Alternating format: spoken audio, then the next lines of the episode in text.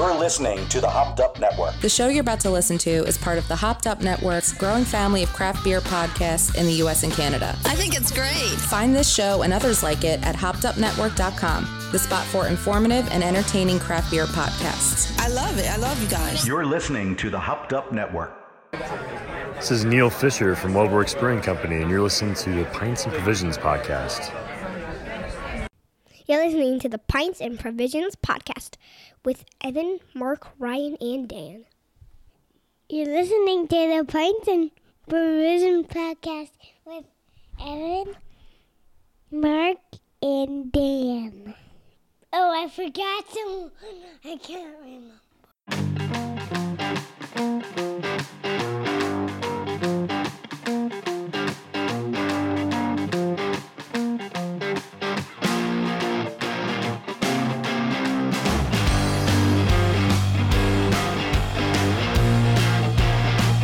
Cool. Yeah, we usually shoot for 40 minutes, 45 minutes. It usually is. I actually never, never at this point have to do a whole lot of editing. It's nice. So That's good.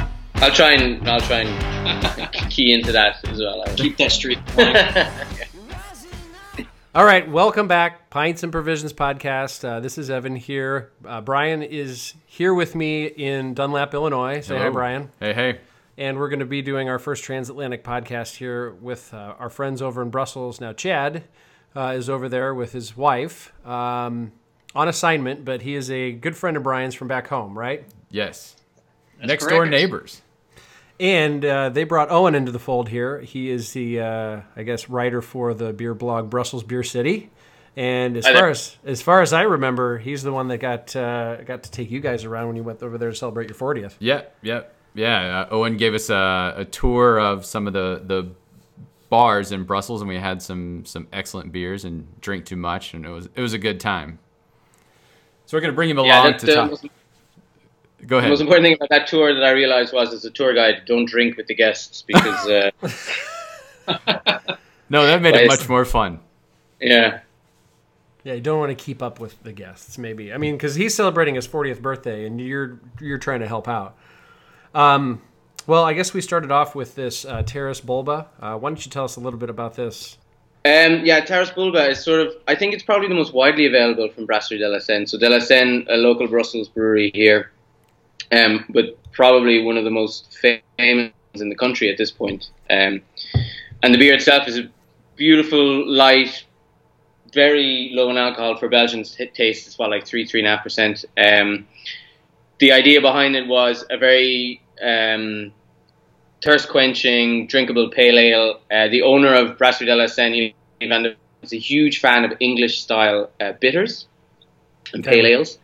So he just wanted to make one of those for himself. Um, and I think probably it's most famous because of the label. Obviously, we're on a podcast now, so it's it's a I can't can't show the listeners the label, but it's it's a classic la design. Their designer is a um, a cartoon designer by trade, so he um, draws for uh, comic strips in Belgium, and all of his designs are really that sort of comic book aesthetic, very funny, with a lot of sort of Brussels folklore behind them, which is which is I think why it stands out a lot.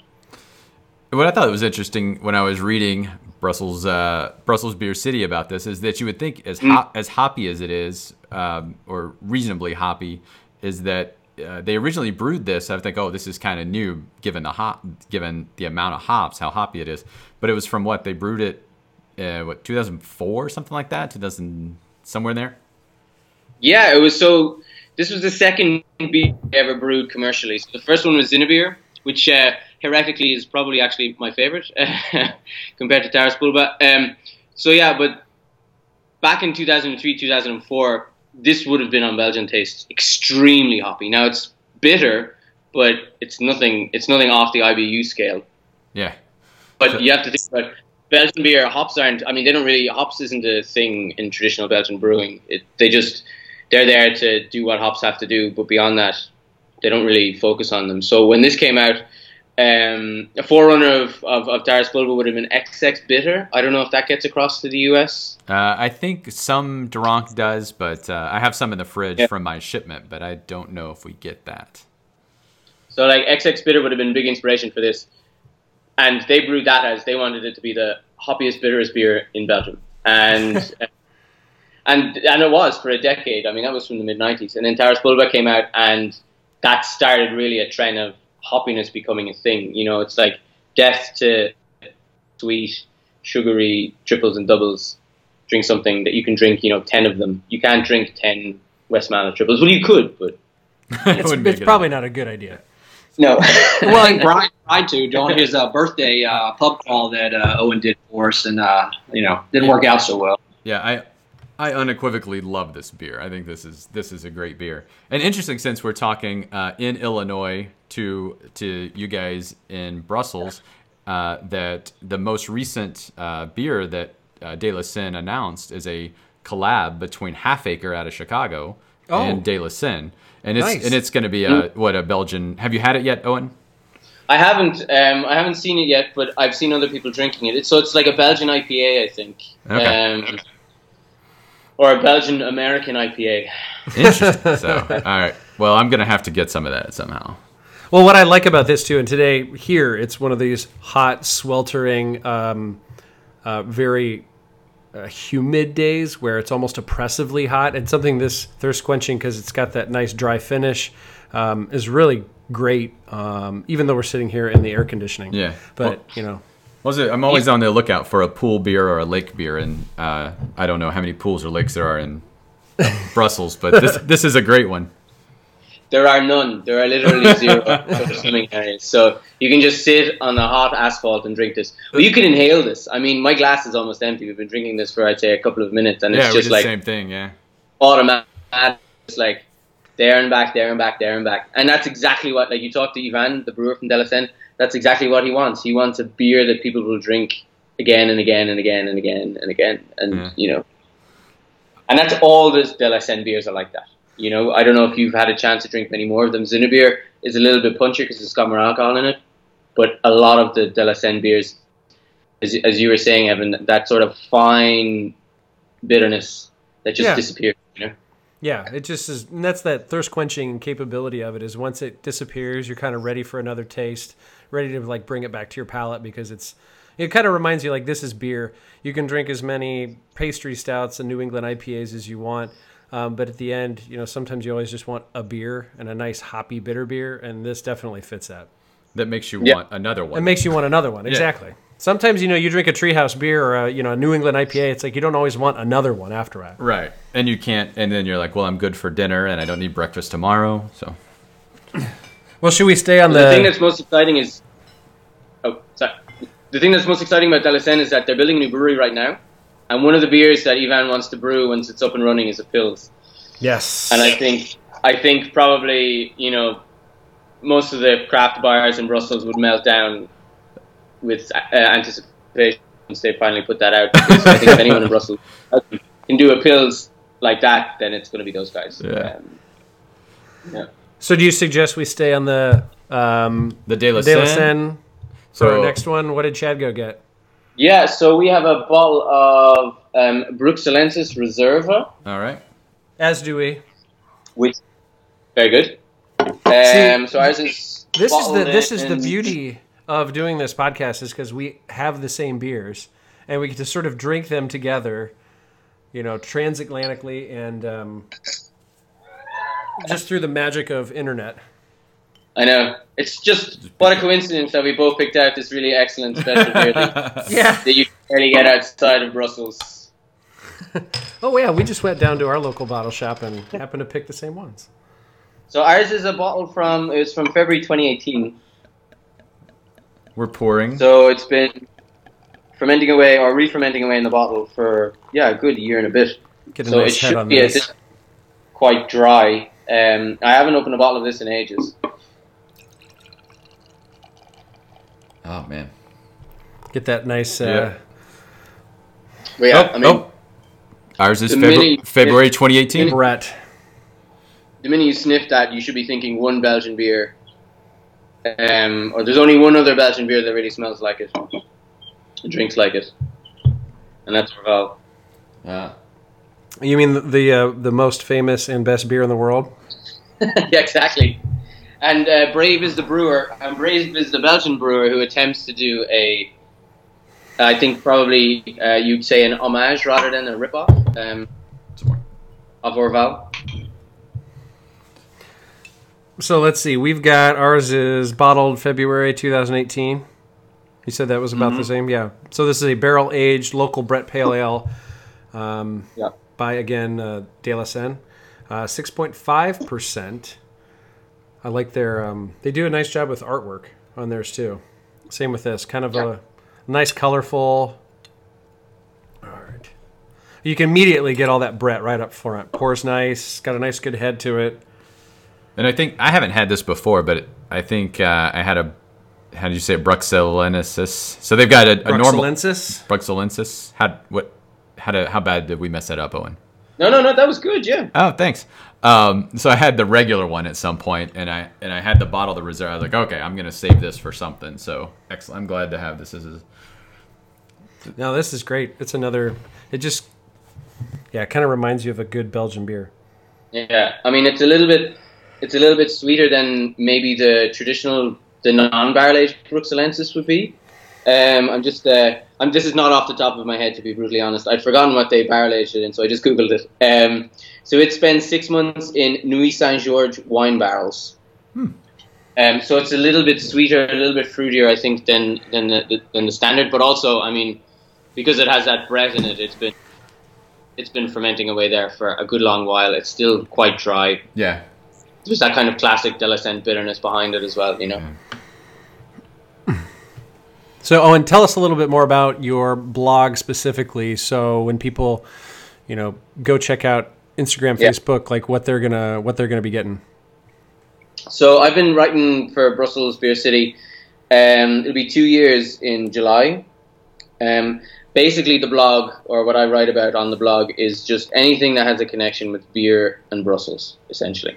So for me, I had at least two failed blogging attempts about Brussels before, um, which is always good because you know you slowly, slowly narrow down what you want to write about. Um, and um, three years ago, I, I enrolled in a beer sommelier course here in Brussels as well. Uh, so I figured, in order to justify the cost of that, then uh, there's an opportunity to merge the failed blogging attempts with um, the beer knowledge. Um, so basically, yeah, I write about s- brewery profiles sometimes. So uh, De La Senne, for example, um, written about Cantillon before, uh, but I don't.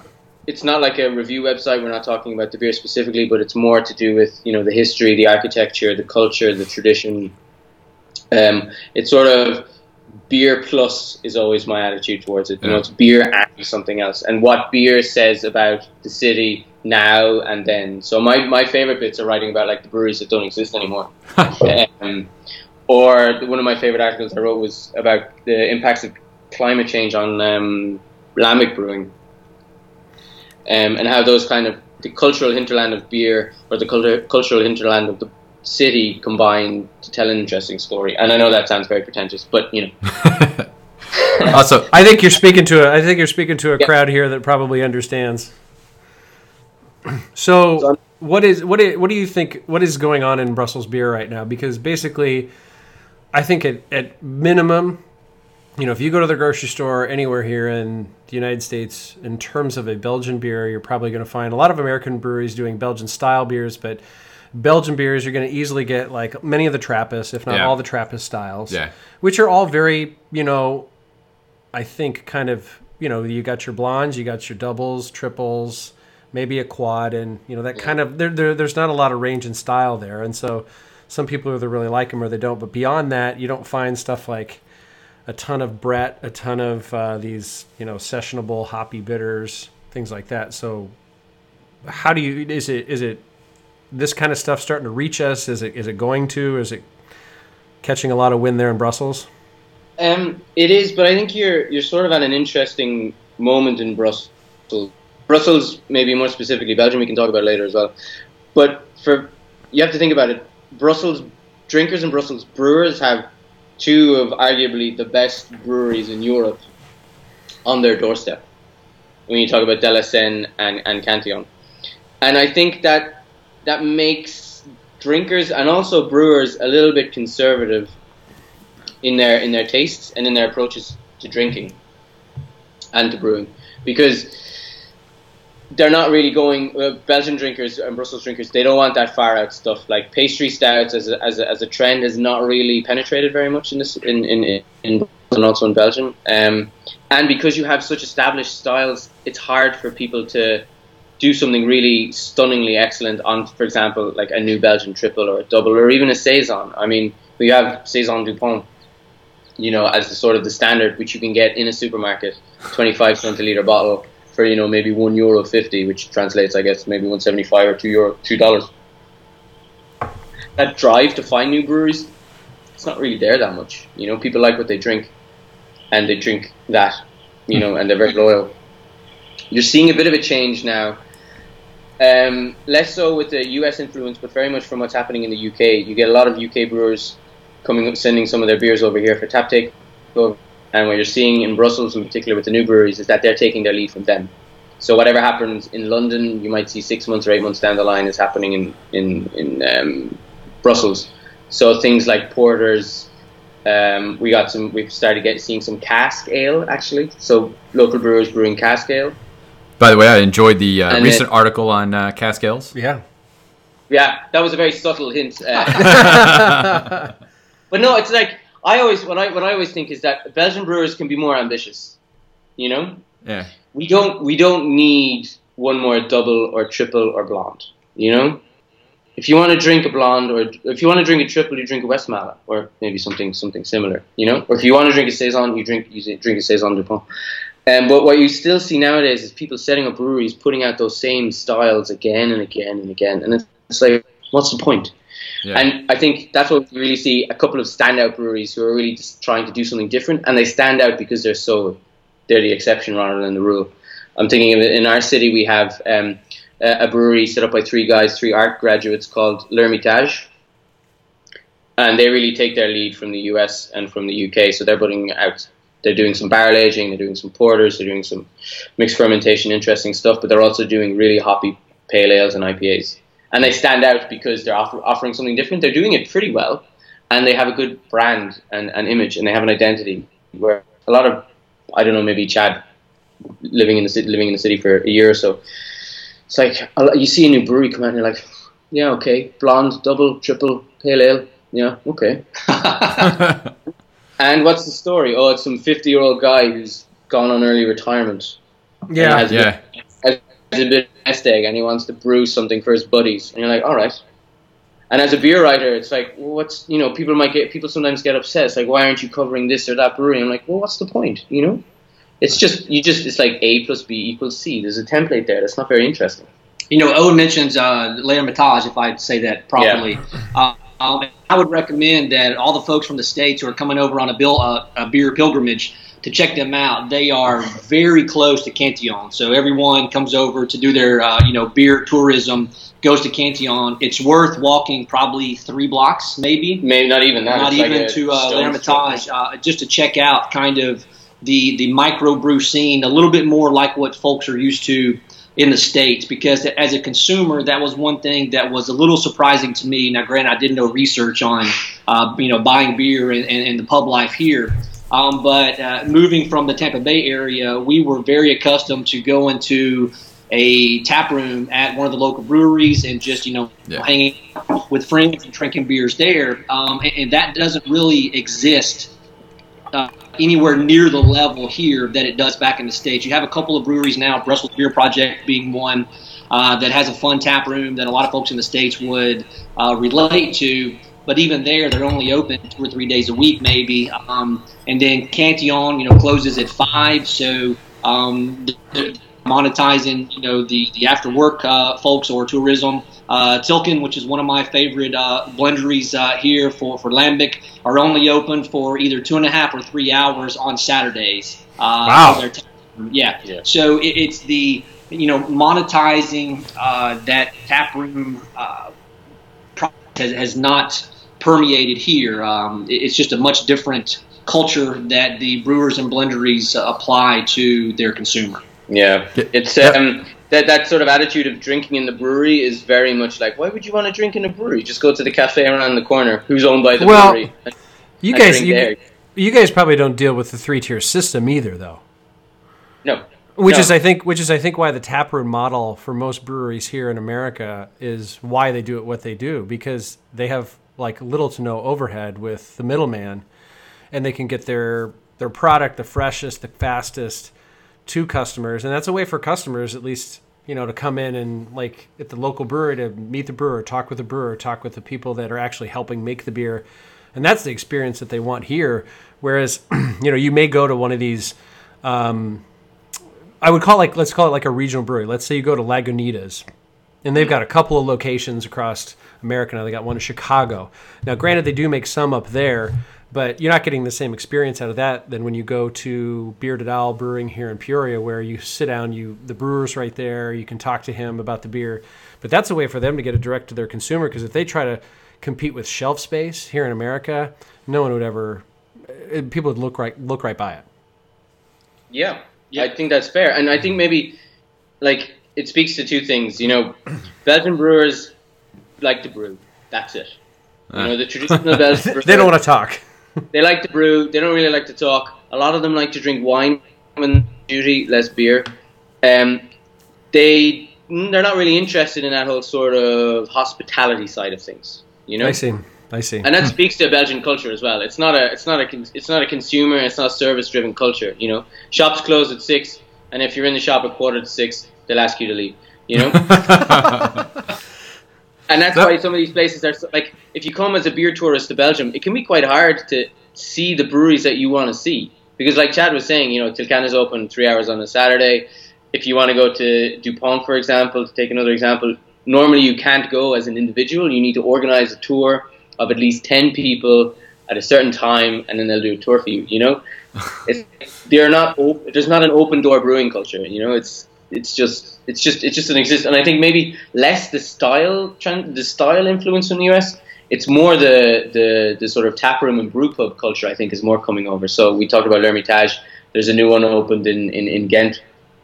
Um, you're seeing the new brewers are latching onto that kind of taproom tradition of getting the getting the consumers in there, talking to them, drinking at the brewery, doing that exchange, and also then circumventing the the challenge to get tap space because you know we, this is Belgium, home of the world's largest brewer, and even breweries like Brasserie de la Senne have to fight tooth and nail to get space in bars because it's just like AB InBev and, other, and the other big breweries they own such a huge network that it's very hard Yeah. for new breweries to get in.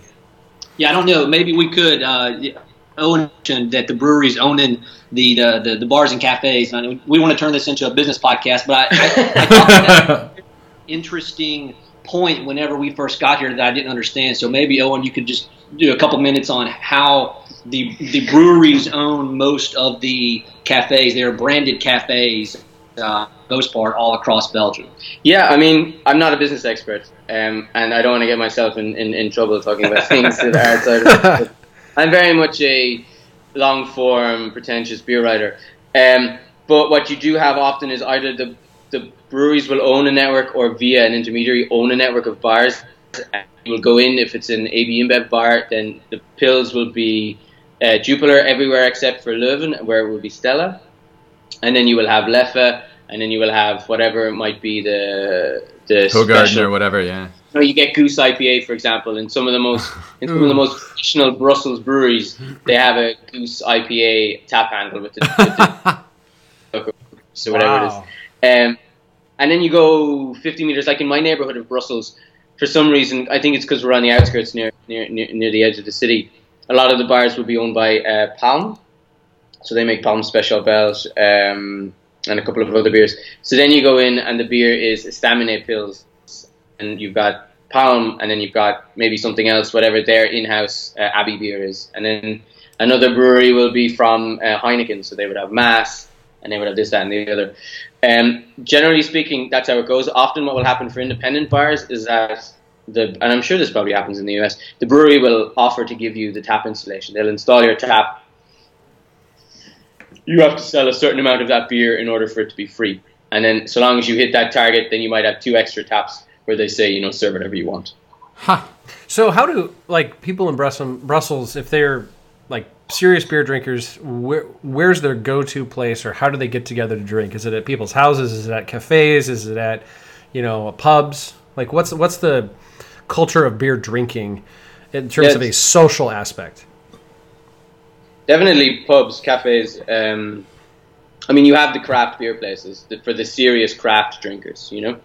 Uh, so Moeder Lambic, um, which has two outlets, one in the center of town and one one uh, in the south of the city. You know, it's a place will be very familiar. The style will be very familiar to the U.S. brewers um, or to the U.S. market, which is um, you know 20, 30 taps, a huge bottle list of very expensive beers. Um, and that attracts the tourists, but it also attracts the local beer drinkers. And then on the other end of the spectrum, you have like uh, places where I kind of prefer to drink, the sort of brown cafes, as we would call them, places that are you know wood panelled, a little bit dingy, um, you know, has a regular clientele, has an okay beer menu. So like what we were talking about, one of the places I prefer to drink, they will have Stella on tap for you know a euro for a 25 centiliter glass of beer. But then they will have a tap list that goes all the way through the Trappists. They will have some Gueuze, and they will have all of the De La Senne beers as well. Huh. Wow. Um, and and yeah, yeah, there's a lot of that. There's a big terrace culture. So as soon as the sun pops its head out, any time between April and May, uh, all the way through to the September, we'll sit outside. You know, Yeah. it's Yeah. sort of Belgium has Belgium has that kind of you know it's got a bit of a I mean for a northern European country it's got a bit of a Mediterranean vibe to it from a cultural point of view, maybe not from a weather point of view. Yeah, t- two months out of the year has that vibe. Yeah, exactly. So two months out of the year, it's just like Spain, but then the other eight months or the other ten months, like Spain with bad weather. Um, so yeah, that's that's it. And you still have like you still have these really nice pockets of untouched kind of Brussels traditional drinking culture here, which are places that have a couple of taps and then just bottles. You know, because the tradition here would, would would have been much more like bottled beers rather than taps hmm keg keg beer for the obvious reason. I I mean, most of the most Yeah. of the beers will be re-fermented in the bottle, so you know, and they have that sort of you have that theater, and the, especially when it comes to Gueuze and lambic, you know, the, the popping of the bottle and the serving Yeah, it and all. yeah. Yeah. Opening up a cork and cage always feels special. exactly. Yeah, and then you have you know the lambic baskets, and uh, the special way you have to pour it. Um, you know, and you know, it says it on the it says it on the bottle of Bruxellensis that we're drinking. Um, you know, leave the leave the, you know, serve this so that the yeast stays in the bottom of the glass or in the bottom of, of the bottle. You know, yeah. Um, So- which So I guess, Chad, you, you touched on it a little bit, but it's kind of interesting. You moved from from Tampa, sorry, St. Petersburg, Florida, to to Brussels. So beer city to beer city, but completely different styles, right? So I guess surprises that you when you moved to Brussels. I mean, what your expectations were, which I assume was, you know, everyone's walking around drinking Cantillon all day, to what actually happened. Was it was was that a shock or? Um, maybe not a shock, but just uh, it was it was very interesting. I was eager to you know to kind of learn about the beer culture here. You know, I was so excited to go to Cantillon for the first time. Uh, then you know you, you go to Cantillon and everybody there uh, is basically uh, you know tourists um, who are coming in either on a tour or because they've read that Cantillon is you know the place you have to go for beer in Brussels or it's the folks who are on that beer pilgrimage that are there and they're you know bellied up at a table and they're just drinking bottle after bottle after bottle because that Yeah. might be the only time to go. Um, I, I can't think that I've ever been there, um, and, you know we've probably been six or seven times now, uh, and I can't think that there's ever been a table of locals, right? Of people, Yeah. uh, just you know, local folks who live in Brussels that just go to Cantillon's, you know, um, tasting room to, to drink uh, lambic. Uh, it just Yeah. doesn't doesn't happen like that, right? It's a mostly tourist. Um, but it's still uh, it's a lot of fun as as an American, uh, you know, beer geek uh, who is over here in you know in what I consider some of the best beer in the world. Not just the lambics, but you know the Trappists and you know all the the blondes and the doubles and the triples and whatnot. It is it, it's it's a phenomenal um, to be right. And going back to the the cafe culture, you know, I um I do public transit to to work most of the time, and I pass by three cafes um, from the tram stop here to the uh, apartment. And pretty much every afternoon, it's the same people who are who are sitting out there, you know, having their glass of Jupiler or Stella, um, just hanging out. So it's very, very much a neighborhood. Um, you know, we call cafe, but in, in, you know back home we would call it a bar. Um, just sitting Yeah. out, you know, patio, um, having their beer, um, and it's you know, but you're not going to see them drinking a Cantillon, uh, you know, or a or, um, you know, they're out there drinking their loggers and uh, just having having a good time, enjoying life. Yeah, to my eternal shame, Chad is absolutely right. He's been to Can in the 12 months that we've known each other. He's been to Cantillon more times than I have. Um, more times than I have in the last two years because you know it's like when it's on your doorstep, you don't have that like push, and also the fact that they're open until five o'clock. You know, Yeah. Yeah. There's only Well- so many liquid I can do in Cantillon before uh, my my my, my full time employers will be questioning my uh, work ethic. Dedication. Yeah. So I, I would definitely say that if you're a lover of especially alembic and um, Cantillon beer, getting it in America, obviously you have to usually get it through secondary market, uh, or if you know happen to know a friend, you know who may be doing a podcast with you currently, Yeah. who can send it to you. But obviously, getting that stuff is very very challenging here. But when we get it, it's like it's like gold. Is there anything that at least maybe people in Brussels or people that you guys run around with and know that look for from American beers that they're like, I can't wait to try this or I want to get some of that. Um, yeah, any of that either. I mean, we're at the sort of two ends of the spectrum. Some of that mixed fermentation stuff. So, um, Hill Farmstead did a collaboration with Cantillon, uh, an event with Cantillon last year. So every every three years or every two years, Cantillon do an event called Quintessence where they collaborate with um, a brewer of their choice, and they can pick any brewer they want to collaborate with in the world. So they did it with Hill Farmstead, and the city was full of him, Hill Farmstead for that whole week, and people just went Wow. crazy because you never see it. Um, Yeah. like you, you there are there, there are beers that you just will never see. Jester King is another one. They were at um, Brussels Beer Festival, which is an annual festival every August. They were pouring at that for two days. I was working on the as a volunteer on their stand, um, Well done. which was Yeah. yeah, I know, uh, fortuitous. Um, and Black Label uh, or Black uh, oh, another mixed fermentation U.S. brewery. But yeah, the queue never stopped. Black know. Project. Black Project. That was it. Black Project. Queue never Or stopped. I think I, Yeah. I think you saw- I saw Cantillon just recently advertised. I think they're going to do that quintessence with Russian River and Allagash. Yeah. and Allagash. And Allagash. Yeah. And I actually got to talk be- to I talked to Jason Perkins, the brewer at Allagash, about that specific project. 'cause Oh, really? I was out at the Maine brewers retreat with Jason Perkins and Vinny, both. Now, Vinny is obsessed with speaking about Brett. Vinny is obsessed with Brett.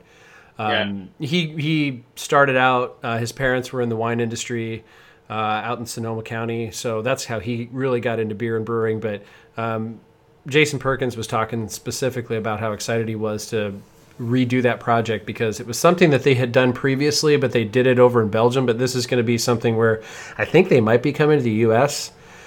to do some of it too. So there's going to be a little bit more um, work together to to bring that again. So that's exciting.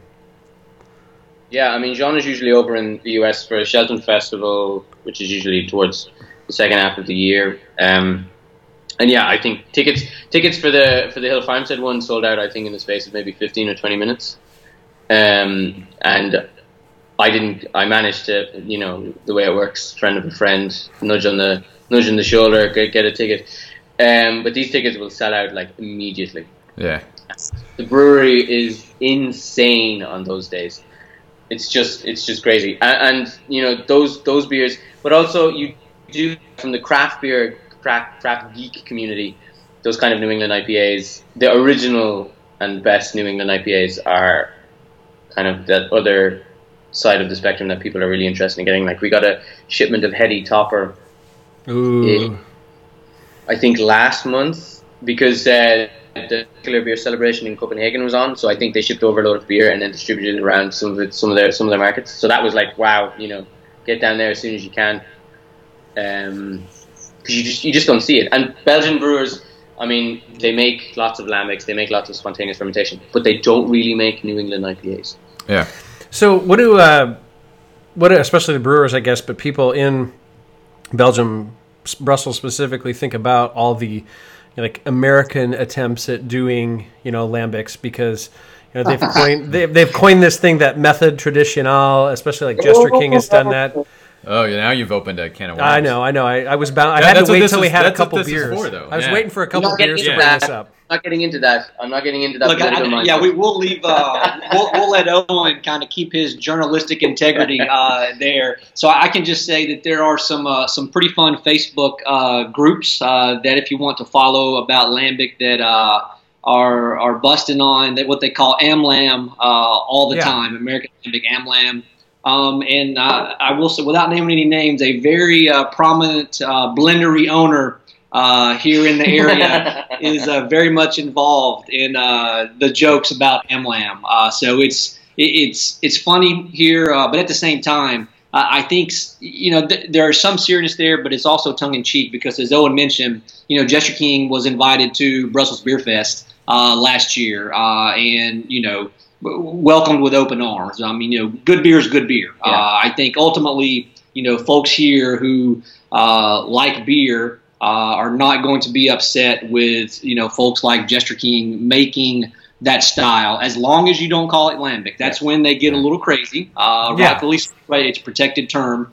Um, but you know the the method traditional and whatnot. Again, it's there's some joking and you know on the surface people be upset. Um, but if you're doing it right um, and you're following the rules, uh, you know that exist here about how um, you know what you can and cannot call the beer, uh, I think folks are are pretty okay with it. yeah, I think I do.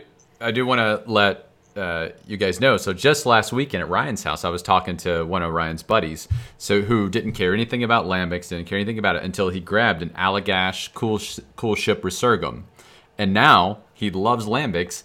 And we started talking about uh, Boon gueuze. so Boon. so let Frank know that uh, that the that the Allagash uh, Coolship Resurgam, which Allagash's whole thing is, you can tell Allagash obviously loves you know Brussels and Belgium and They Belgian love, beer. yeah, they're, they're you can- traditionally a yeast Belgian like Yeah. style and yeast driven brewery. yeah. So so so the it was a gateway it was a gateway beer to gueuze for yeah, and for I an think American. what Pat was saying is, is absolutely right. You know, the guys who are welcomed with open arms are the ones who respect the respect the tradition, expand on that tradition, but without diluting the original um, idea Yeah. behind. it.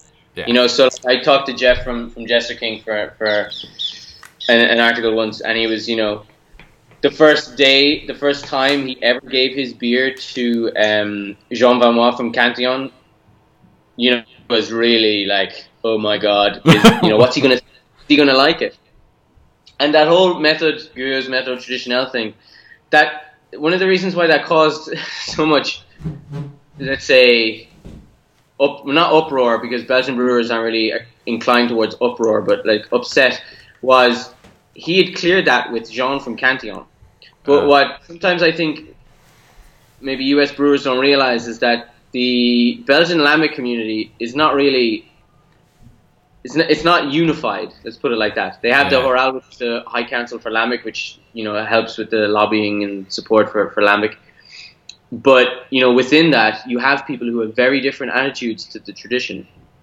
So you'll have people like Jean from Cantillon, who will never climate control his brewery because he feels that that would be a diversion from you know the original intentions. And then you have somebody like Pierre Tilquin from from from from Tilquin, who is absolutely happy to do that. And then you have people like um, De Cam, which is maybe not a brewery that you get very much over there, but uh, Karel from De Cam, who is very sort of dogmatic in his approach to lambic, um, and he like for example goes on draft, I saw which that is something that has- yeah. which has been innovated recently uh, and has caused a huge rift. Well, huge. It's caused a rift between some of the lambic producers to the point where a couple of breweries have left the lambic group. Um, so you know, if you get your method traditionnel approved by one brewer, it doesn't necessarily mean that the other brewers are going to be on the line. They're all- like they're all they're the most stubborn, um, driven, individualistic brewers that you have. You know, they Yeah. all have a vision. It's all very aesthetic. Sure. Um, you know, they all know what they want to do. They all know what they think of lambic is, and it doesn't always align with what you say or what other people think, and So they it- don't really care. So we keep talking about lambic. Should we drink one? Let's do it. Let's do it. All right. I mean, I don't have a basket. I, I mean, I really appreciate that um, that you guys are going to do it in real style. If there's one beer, toy, or piece of equipment that I don't have in my bar, it is a lambic basket, which is very sad. Evan, whenever we come back to the States uh, in a few years, I will have many. I purchased another one today at a flea market, so I am growing the collection. So we might be able to get one uh, up to Illinois uh, sometime soon. But you know, I mean, lambic baskets are for this sort of uh, this sort of intermediate lambic beer drinker. What you really want to show if you're if you're a professional is one of those 19th century corking machines, which is some sort of uh, industrial contraption of removing the cork. Um, Oh, wow. Oh, I saw that. I looked for one at the flea market all day today, could not find one. Yeah, and you, I mean, you'll see the videos online of uh, you know someone like Armand Debelder from Three Fonteinen showing you you know how to pour the right glass of lambic. Um, oh, into, into the lambic. Look at that. Yeah, I got I got a great picture of that. Don't Yeah, worry, Chad. Thank you for demonstrating. And looks like you got a traditional lambic um, glass too. yeah, I love From, these glasses. from Driefonteinen. It's not like it's just any lambic glass. no, that is that is what we call over here proper glassware. But I love these glasses because I mean, okay, it's it's this one is quite chunky, but this is what you would serve a, a Pils or a lager beer in as well. You know, Yeah. uh, like a traditional Stella would come in a glass just like that. It doesn't have that kind of. I know the chalice is something that they try and push, yeah. you know, outside of Belgium, but that kind of um, that wouldn't fly in Brussels. All right. So again, this is the the Cuvée Armand and Gaston. So tell us a little bit about little bit about this, Eoghan. Um, yeah, Three Fonteinen, they're a really interesting brewery. So they've been, they've been, well, Armand Debelder, who, who was up until last year the owner of the company, and has sort of taken on a sort of uh, advisory position as of now. Um, someone who, when he sold his brewery, told the um, the new owners or the new the new managers that he would not get involved unless they did dra- lambic on draft or and if they did, then they would have voided his uh, voided the agreement, and he would come back. Wow. Um, so they've been he's been blending since the '80s, and they were a blendery right up until the mid '90s or the early 2000s. And they would, uh, like a lot of uh, lambic blenders, source their lambic from the different lambic producers, taking it into their own barrels and then blended it themselves. I mean, that's outside of the breweries. That's the traditional way of doing it.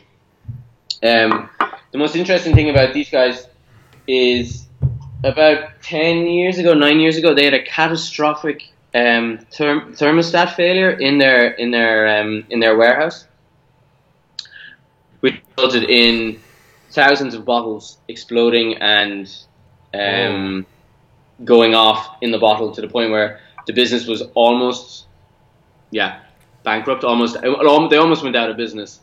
Um, and since then, I think they have of, of all of the lambic breweries really ridden ridden the wave of interest in lambic now because they recovered they built um, they rebuilt their warehouse they built a new um, lambic I think the best thing you could describe it as is as a lambic experience place Yeah. it's called the Ecodrome which uh, we talked about we talked about tap rooms and that not being really a tradition here in Belgium but that really is probably I think one of the nicest places to go and drink lambic in Yeah, I think that's maybe Chad's favorite place, if it's not his favorite.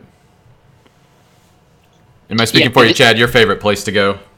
definitely the favorite place to go to to drink lambic. Um, and, and like I said, it's it's more of a, an experience.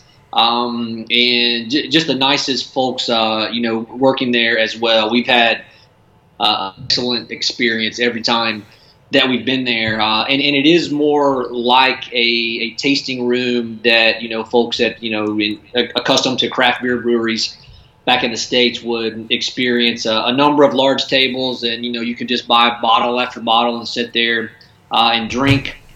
Every, I think it's they have their open beer days two times a year or three times a year. Yeah, they have an open beer day, and then they have this thing called the Speling van het Lot. So the the what would be the twist of fate? Not twist of fate, but cho- choice of fate, where they um, produced where they their special grape lambics and other kind of experimental lambics. Um, and it's you can get to it from Brussels by train, which is for the for the lambic breweries not the easiest always, but it's literally a five minute walk from a train station, which is maybe twenty minutes by train from Right. Brussels, which makes it really easy to get to. Um, and as as saying, really nice people open. They also produce a pill, so if you go there with people who don't like to drink lambic, Oh, do they really? Oh wow. yeah. They don't brew it out. They don't brew it there, or they don't brew it in their own brewery, but they contract brewery. brew- They contract it out to somebody else. Um, but you know, business is business. Yeah. And, No, that's and, and they also have uh, have you know cheese and some jams made with uh, their beer, gueuze and uh, I think Kriek. Um, so you can actually you know get a little bit of food there, uh, hang out for a few hours, uh, drinking bottles. Uh, it's a really nice place. I would definitely recommend anyone. Uh, that's here doing some beer tourism. Uh, make uh, Driefonteinen a, a must do, not a hope to do. Um, if you're going to go to Cantillon, you got to go to Driefonteinen. No, So- this is great. Yeah, and this is- I love that that you know dry hay that you always get with a real good, you know, traditional uh, gueuze. This would be a great entry level gueuze because this it- is Yeah. really drinkable. This it's one is. not super acidic No, like I feel like a lot of them can be, and I, I know that like a is lot of good. American lambic style beers tend to sometimes be a little bit overly acidic, but this has got a lot of nice balance. Yeah, I mean the Driefonteinen, they're very clean. Um, yeah, that's a good with word for it. The likes of Driefonteinen, um, Boon. Um, they're very. I mean, their their production, everything is very on point and it's very clean. As you said, it's very approachable. It's obviously a good. It's got lovely tartness, funkiness, you know, a bit of fruitiness too. Um, but it's not like I mean something like I think probably you know if you're getting into this, start off with something like, like a Boon or a Driefonteinen, and then move towards like a Cantillon because they're they're a little bit more assertive in their in their in their acidity. And then if you really want to explore the outer boundaries of, of your of your capacity to drink sour beer, move on to things like the Truck or some of the more like Hanssens, some of the more artisanal, and by artisanal I mean like very small and you know not laissez faire, but you know Yeah. they, they take a less regimented view of the production of lambic. So so yeah. So you're Yeah. you're different from bottle. I do have a. Uh, I've got a De Ranke. Is it technically a lambic? The De Ranke that I've got that I would have gotten. That's really it's really interesting. Um, it's called Miracle. Is that the bottle that you have? oh, I don't know. Oh, No, It's- it's- I had a bottle. I had a bottle of De Ranke Lambic um, in Amsterdam last weekend. Okay. And I think that's a really interesting trend because you're starting to see brewers who don't brew lambic get interested in spontaneous fermentation. So De Ranke is an obvious one. Mhm. There's a couple of others who are kind of dipping their toes in, maybe not putting in a cool ship, but you know, trying out some, you know, just letting it ferment by itself and seeing what happens. Ah. Um, and and for obvious reasons again because it it makes money. You know, Yeah. yeah. Jean Van Roy could fart into a bottle and people would buy it. yeah, yeah. Well, uh, in I'm a home brewer, and I will tell you, Eoghan and Chad, right now I do actually have a Belgian wit in my fermenter. So hoping for a a nice five gallon batch of a Belgian wit, much in the style of Allagash White. Um, I was sort of just smitten once again when I was out in Maine by um, how good that beer actually is. If you've ever had Allagash White, it's one of those classic Belgian wits. So I was like, well, summer's here, and I want a keg of this on tap at home, so that's what I'm going to do. Um, I've always been a fan of Belgian beers. If uh, we want to find you, um, obviously we talked about Brussels Beer City. I think I've already tagged you a couple times, uh, both on Facebook and Instagram, correct? Mm-hmm. And Twitter as well. You can find me at Eoghan Walsh. I, I can spell it if you, if you want. I have an Irish name. It's always very difficult to, to pronounce. It's uh, at E O G H A N Walsh, which should be more familiar to your American listeners. oh, that's why. That's why initially I was like Ian, right? Uh, e, I tried to like make their make the E a little bit more prominent, but um, I must say this was a big treat having you join us, and especially for our first transatlantic podcast. I think that was uh, uh, you couldn't ask for anything better, and uh, you have a great wealth of knowledge. I really appreciate it. Wait, we we can't wrap this up without you guys talking about your uh, Ideal four pack. well ideal four pack, but also your event coming up with the Tour de France. It's amazing that the four of us have not talked about cycling yet. but you you got to give a minute for that. Yeah. Okay. So the reason that Chad and I and Chad's wife Amy met was I did a an event last summer, uh, beer and cycling, beer beer and cycling pairing, which was finding uh, Belgian beers that had a connection with cycling, drinking them, talking about the brewing process, and talking about cycling. Was it the first event under the Brussels beer? That was my first event, and it was the first event that they came to. Um, and it turned out subsequently that we are slavish fans of the same UK cycling podcast. Uh, and the Tour de France starts in Brussels um, Next week. Next weekend. So we have two stages, Saturday and Sunday. Uh, one of them which will actually pass next door to my house. Um, Oh wow. and I thought, why not get in touch with the cycling podcast, ask if they want to come over, um, and they did. And the obvious connection to me then was, well, let's do it in a brewery. So we got in touch with Brussels Beer Project, which have a, a tap room in the city and a little brewery behind. Uh, so yeah, we're going to host the the event there Friday evening on the fifth of July. It's going to be a lot of fun. They have uh, a cannibal, so anybody who's interested in cycling will know that that is the nickname of Eddie Merckx. yep. Uh, and the reason why the tour is in Brussels this year is because it's the 50th anniversary of his first Tour de France victory. There, we're gonna we're gonna put together a radler as well. So they've they've got a Pils that they're gonna blend with some some lemon juice. So we're gonna do that because radler is the original cycling beer. Oh wow. I'm gonna probably do a cycling saison as well. So from a from a collaboration they did. So it's gonna be a lot of fun. I think we're gonna drink a lot of beers. Uh, I'm really just hoping sound will work. and we're gonna have a full house, but I think it's gonna be a lot of fun. And Oh, Chad's no. going to help you out, right?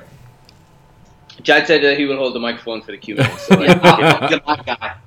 And, you, Yeah. and, you, and then Chad will be the, the American to say, uh, so Tejay is going to win. Yeah. So, He's going to be the lone Tejay, um, you Yeah. know, sort of push, Yeah. and uh, and and get the get the American Yeah, I names out there.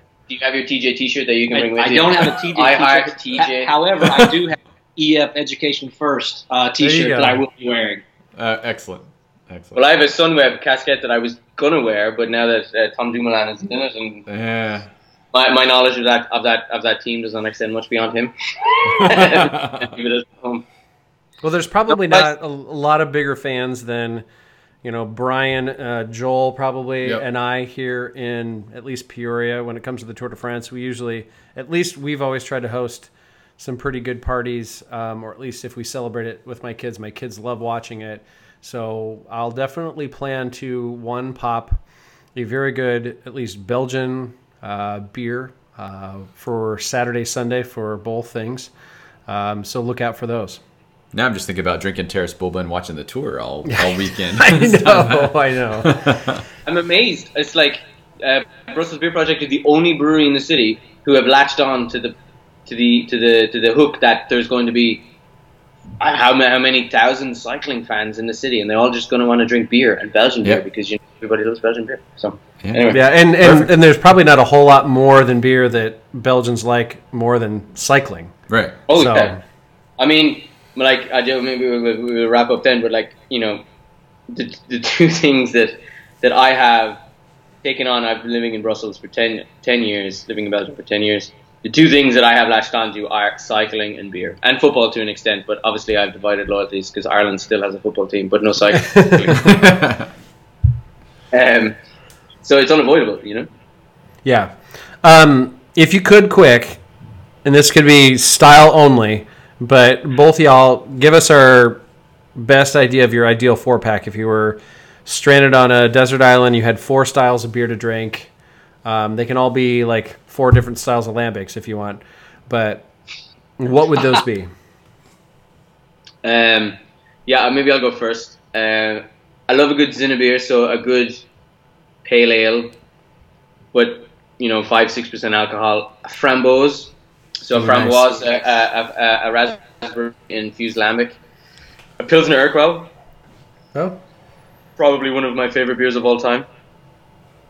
And uh, the last one is a good question. Um, probably something something strong and alcoholic. Uh, like a barley maybe- wine? Well, I was going to say barley. Well, yeah, maybe a Westmalle double. Huh? It's not that strong, but I love the I love uh, the, the prunes and the alcohol and the sugar. Um, it's always a beer that that does me well. Awesome. Yes. For, for me, it's uh, probably going to be a little more boring. So because I don't get a lot of it here, I'm always craving a nice uh, New England uh, IPA. So I would definitely go with uh, some the juice bomb there. Um, I gotta you know pay respect to my uh, Tampa Bay uh, area breweries with a good pastry stout would definitely be uh, in the mix. um, uh, for sure, uh, just a simple Belgian blonde, uh, a single, if you will. Uh, and then, uh, you know, my favorite uh, lambic that I'm drinking right now is Pinot Gris from uh, from Tilquin. I, I would uh, take every bottle that I could find of that uh, and store it away forever. So if I could, Chad, since I know you, uh, I'm going to say your hazy IPA would be Dinner from Maine. Is that okay? Absolutely, yes. And that's Um, and that's not even that hazy anymore. Not that anymore. hazy, but that You're right. And Yeah. we just we just got a um, a nice shipment from a very kind um, person, David, out in Maine, who dropped us uh, a couple of the hoppy pills from Yep. Maine Beer Company and the second dinner, and I think those have been my two favorite beers this weekend that I had. I mean, Yeah, the the, Hoppy hoppy, Pills. pills, was just like that. It went down like Yeah, that. that It was just good beer. was crushable, and that second dinner I had last night was just on point. So on you- point. See, I'm going to try to pick Chad's uh, Chad's pastry stout. Are you going to go barrel aged uh, German chocolate cake from Angry Chair? I mean, that's a little over the top. Um, Oh, for a pastry desert island stout? I mean, it's going to be hot. It's going to be, you know, you're yeah, going to be drinking. I, I, I still have one, by the way. Um, that I, yeah, uh, and maybe I could uh, maybe adjust my that one, and maybe not a pastry stout, but just a good barrel aged stout, right? I just I, I enjoy Some cycle. a simple barrel aged stout. Yeah, I mean, Yeah. you know, one thing about living in St. Pete is that I had access to to cycle beers uh, at will, and man, they're just so so good. Uh, and I can't wait. We're actually going back um, to to St. Pete in August, uh, and I will latch on to, to every bottle that I can get uh, to get back in my suitcase to bring back over here.